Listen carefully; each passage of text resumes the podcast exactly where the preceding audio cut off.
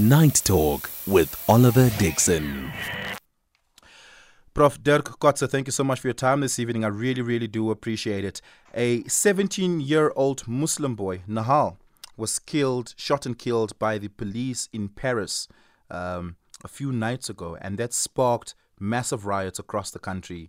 Um, and of course, it has led to the arrest of thousands of people, more than a thousand people at least.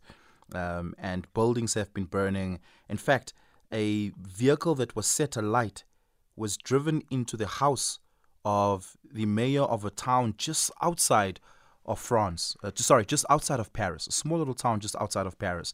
The mayor's house was driven into by a burning vehicle. That's how far the violence and riots has escalated. But it's born out of social discontent, and it's born out of what seems now to be racialized uh, social discontent, as well as what some call latent Islamophobia that sits atop the surface of the social fiber of the French. Professor Dirk Kotze is with us. Professor Dirk, really, this is a, a, a, big moment for France. It visually looks a lot like what was happening in the Arab Spring, but certainly a different set of politics. What is truly at play here? Many things. Uh, this, what you are referring to now, is to a large extent the catalyst for an, a, a, sort of an explosion that that developed now in China, uh, in in France. Um, first of all, let's talk about this um, issue about the the immigrants in France, specifically the Muslim immigrants, um, and specifically the immigrants coming from North Africa and North, yeah. most specifically from Algeria, because this was an Algerian boy um, and I've spoken this afternoon with an Algerian who's here in South Africa, and he sort of set it out for me. Again, Algeria was a French colony until the, the late 1950s. And then yeah. at the end, there was a very violent war between France and the Algerian resistance movement, the FL, FLN, which the ANC also became aligned with. Um, and that still continues. That's still an, a, a wound within the, the minds of the Algerians as well as the French about what happened there. As a result of that, a, a lot of Algerians migrated to France. Um, and the southern part, the Mediterranean part of France, uh, places like, for example, Mar- Marseille, yeah. is very much actually an Algerian um, area.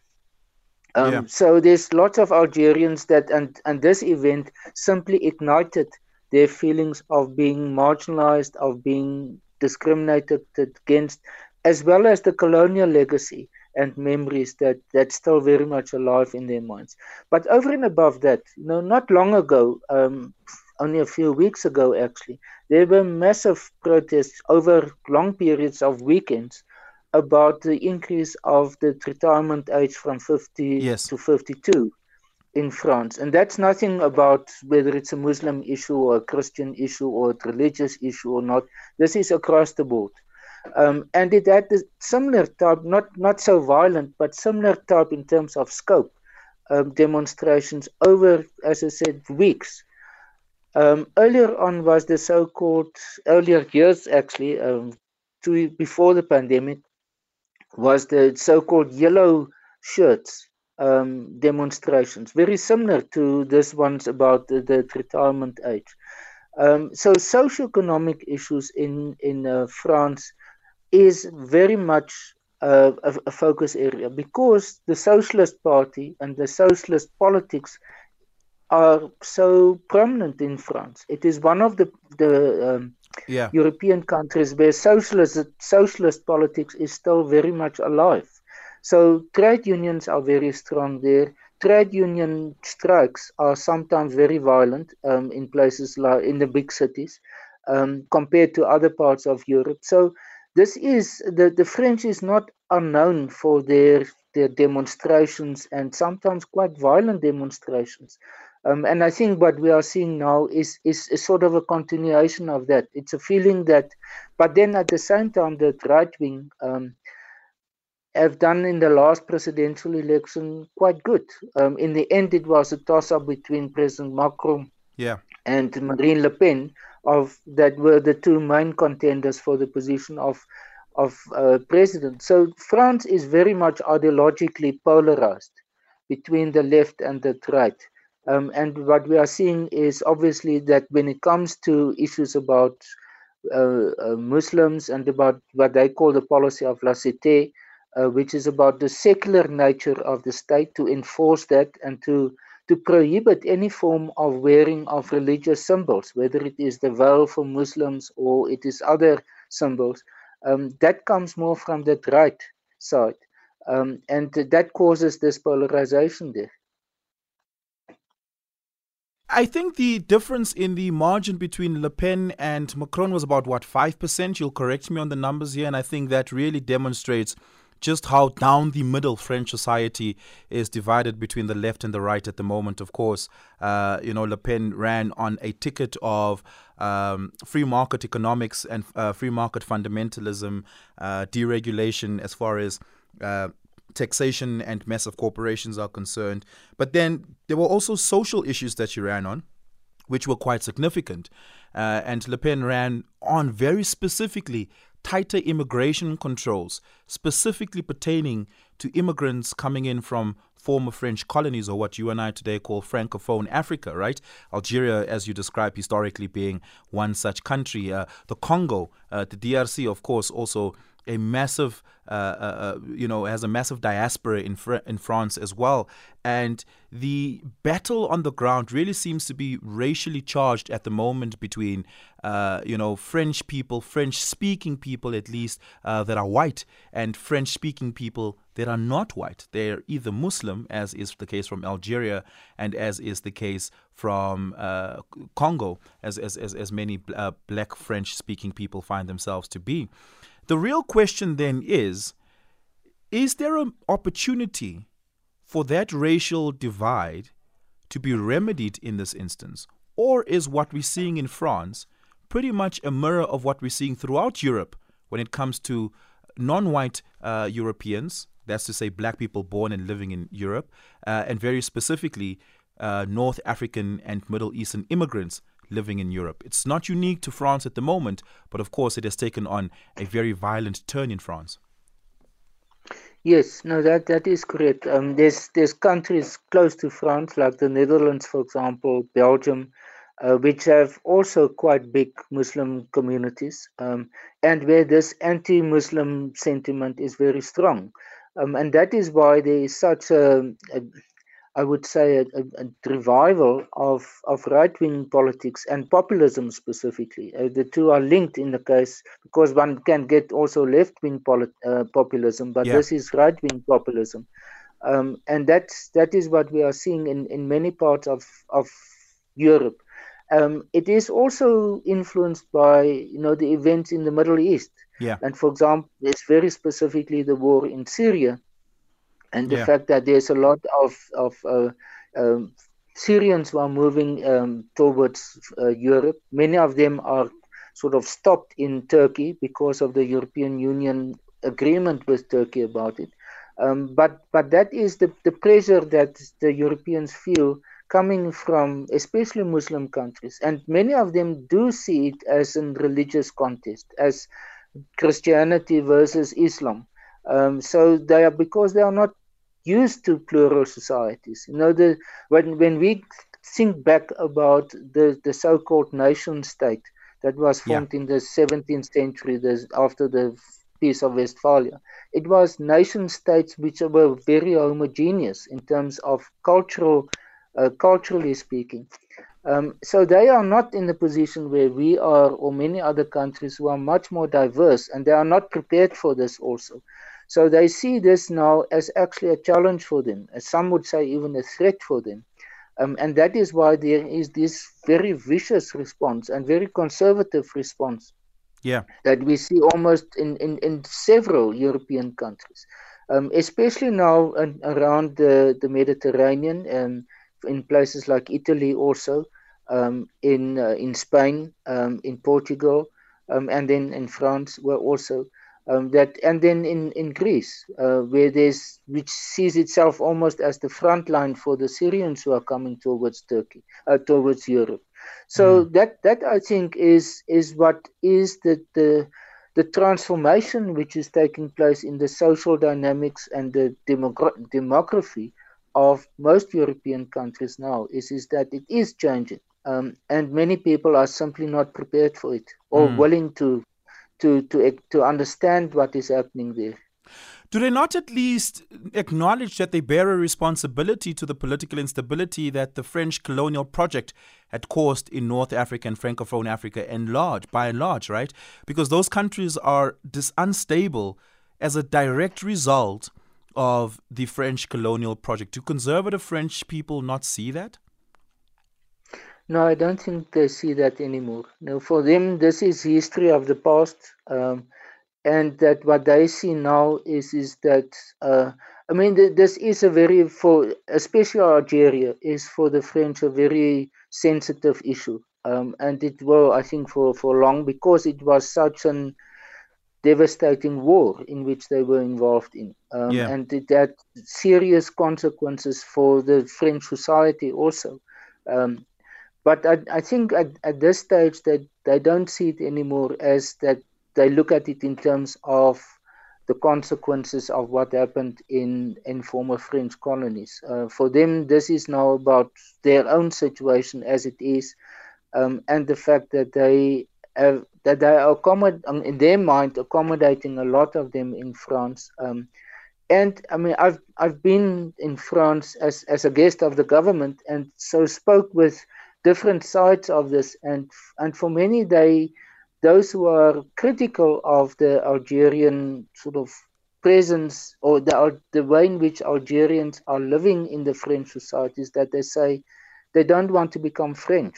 Mm. You know, mm. they they isolate themselves. They become still. They are sort of seen as Muslim enclaves in places like Mar- Marseille. Yeah, and that that is why they have this policy of of laicité that they call, and that is to say that they must start to learn to speak French because many of them can speak only Arabic. Yeah. They have problems with the fact that Muslims can uh, is polygamous and they are also have problems that there's not a separation between the state and the church or state and religion which is one of the key issues of that goes back to the french revolution you know the idea that the state must be secular it should not have a religious character yeah. Um, so there's it's it's very divided. It's very polarized, and it's very difficult to bring these these two world perspectives closer to each other in France. It's not impossible, though, right? Because if you think about, for instance, the cultural fusion that you experience in Martinique, which is, of course, vastly different from what you're seeing in Marseille, uh, one that then does have to ask to what extent has Islamophobia been a unique issue? And it's not necessarily racialized, but it's very much about religion here, right? And the cultural, uh, uh, I guess, the, the, the, cultural distinction between uh, French Christians and uh, African and Middle Eastern uh, Muslims, right?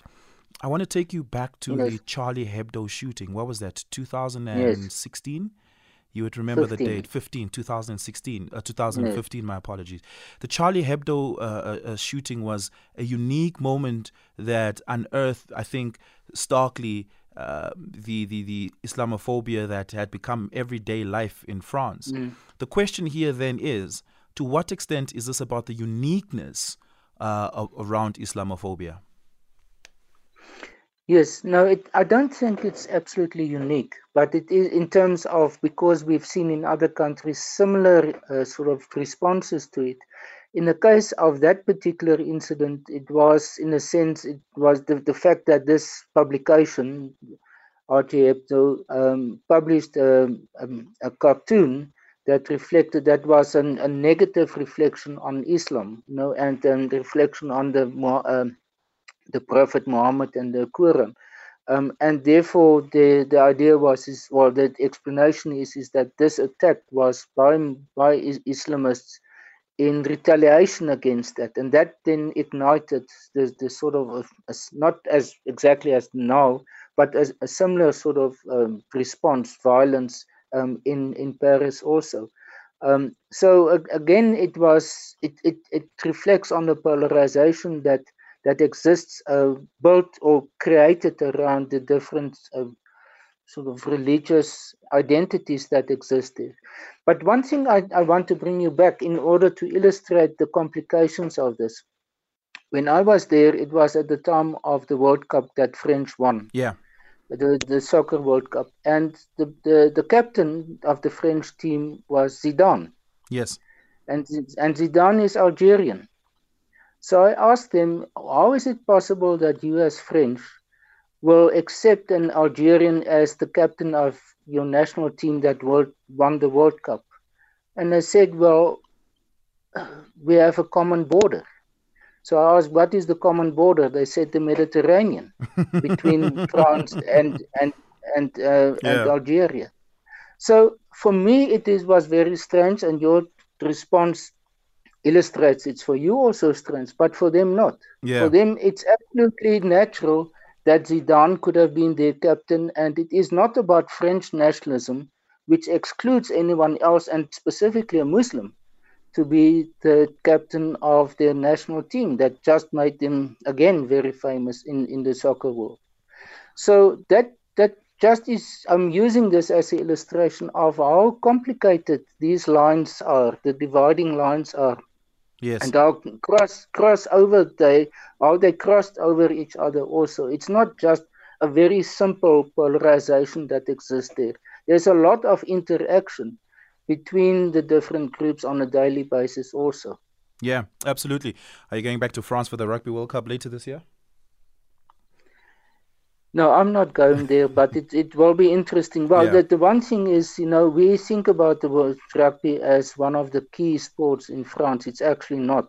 It's only in the southern part of France yes. that it is very popular. But in Paris, for example, it is not a very well known sport compared to, to football, as they yes. say. Yes.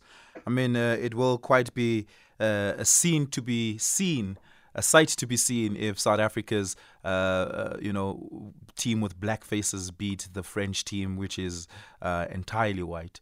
Uh, it will once again tell us what France's sentiments are towards the non-white world. Uh, and I kind of, just for uh, curiosity's purposes, hope that is the case. Well, again, on this point, look at the French soccer team. Who are the members of that team? Predominantly black North Africans. Well, yes, you know, so again, it's another example of these complications that I'm talking about. Yes. You know, is that it is not again such a simple sort of dividing line based on race or religion. Mm, absolutely. Thank you so much for your time this evening, Prof. Dirk Kotze. Really, really do appreciate it. That's a pleasure. Thank you very much. What are your thoughts on it? I'd love to hear your reaction to that. Uh, a few weeks ago, I spoke about just how violent French protests get and that they like burning buildings, much like South African protests.